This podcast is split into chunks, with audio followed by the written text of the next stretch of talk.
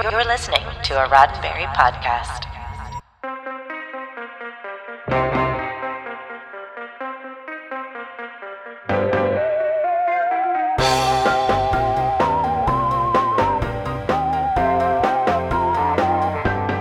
I'm Jessica Lynn Verdi, and this is your Sci Fi 5, five minutes of science fiction history for December 15th. What do you get when you combine a whole lot of Tron, some Batman vibes, a splash of Knight Rider, and the best special effects an 80s mid tier TV show budget can buy?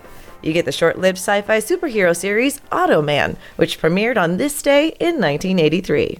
Automan, short for Automatic Man, but probably also a not so subtle nod to all the sweet vehicles that show up, tells the story of police officer computer programmer Walter Nebicher, played by Desi Arnaz Jr., in his first real shot at leading a TV series.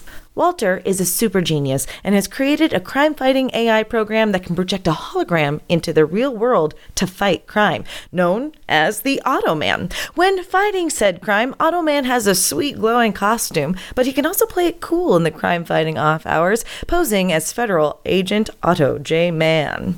Get it? In fact, the only person who knows Automan's secret is Walter's associate slash love interest, Roxanne. Automan is played by Chuck Wagner, who doesn't really have any other notable roles, but is worth mentioning solely because of the way he plays Automan. In his own words, he was emulating William Shatner's take on Kirk, and boy, does it show.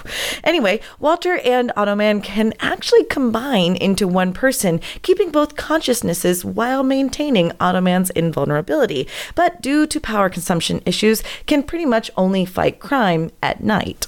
Automan is assisted by Cursor, a little hovering polyhedron akin to Bit from Tron that speaks and beeps and whistles that only Automan can understand. Cursor is able to draw items into existence, typically a rad vehicle like the auto car and auto chopper, with the occasional gun or guitar.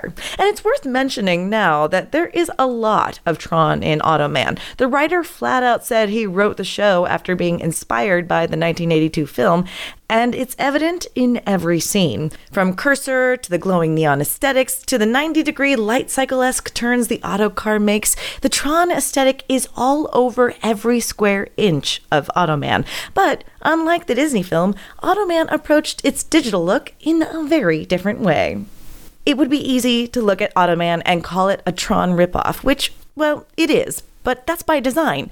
Automan's producer Donald Kushner had worked with Steven Lisberger to develop and produce Tron and was integral to its creation, so it's probably more fair to call Automan a spiritual spin off of sorts. But unlike Tron, Automan used no CGI. Everything was done with traditional animation and editing. The neon glowing Automan, a blue bodysuit with scotch light reflectors and a whole lot of bright lights shining on him, a black Lamborghini with reflective strips of tape on it, the autoplane, a miniature.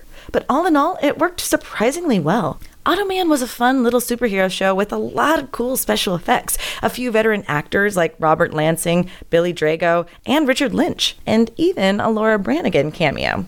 Unfortunately, it turns out Automan's most powerful nemesis was the show's time slot. Waka Waka. Automan was on Monday nights against Scarecrow and Mrs. King and TV bloopers and practical jokes, both of which were far more popular.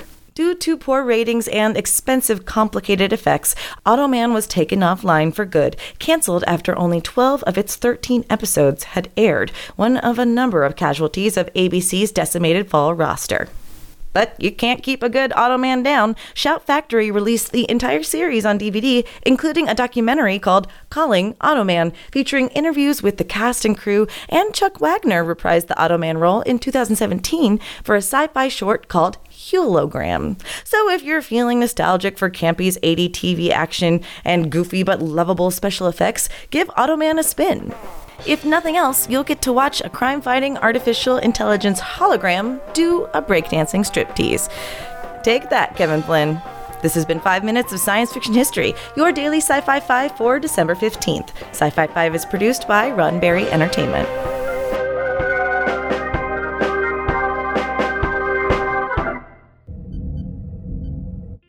This is a Roddenberry podcast. For more great podcasts, visit podcast.roddenberry.com.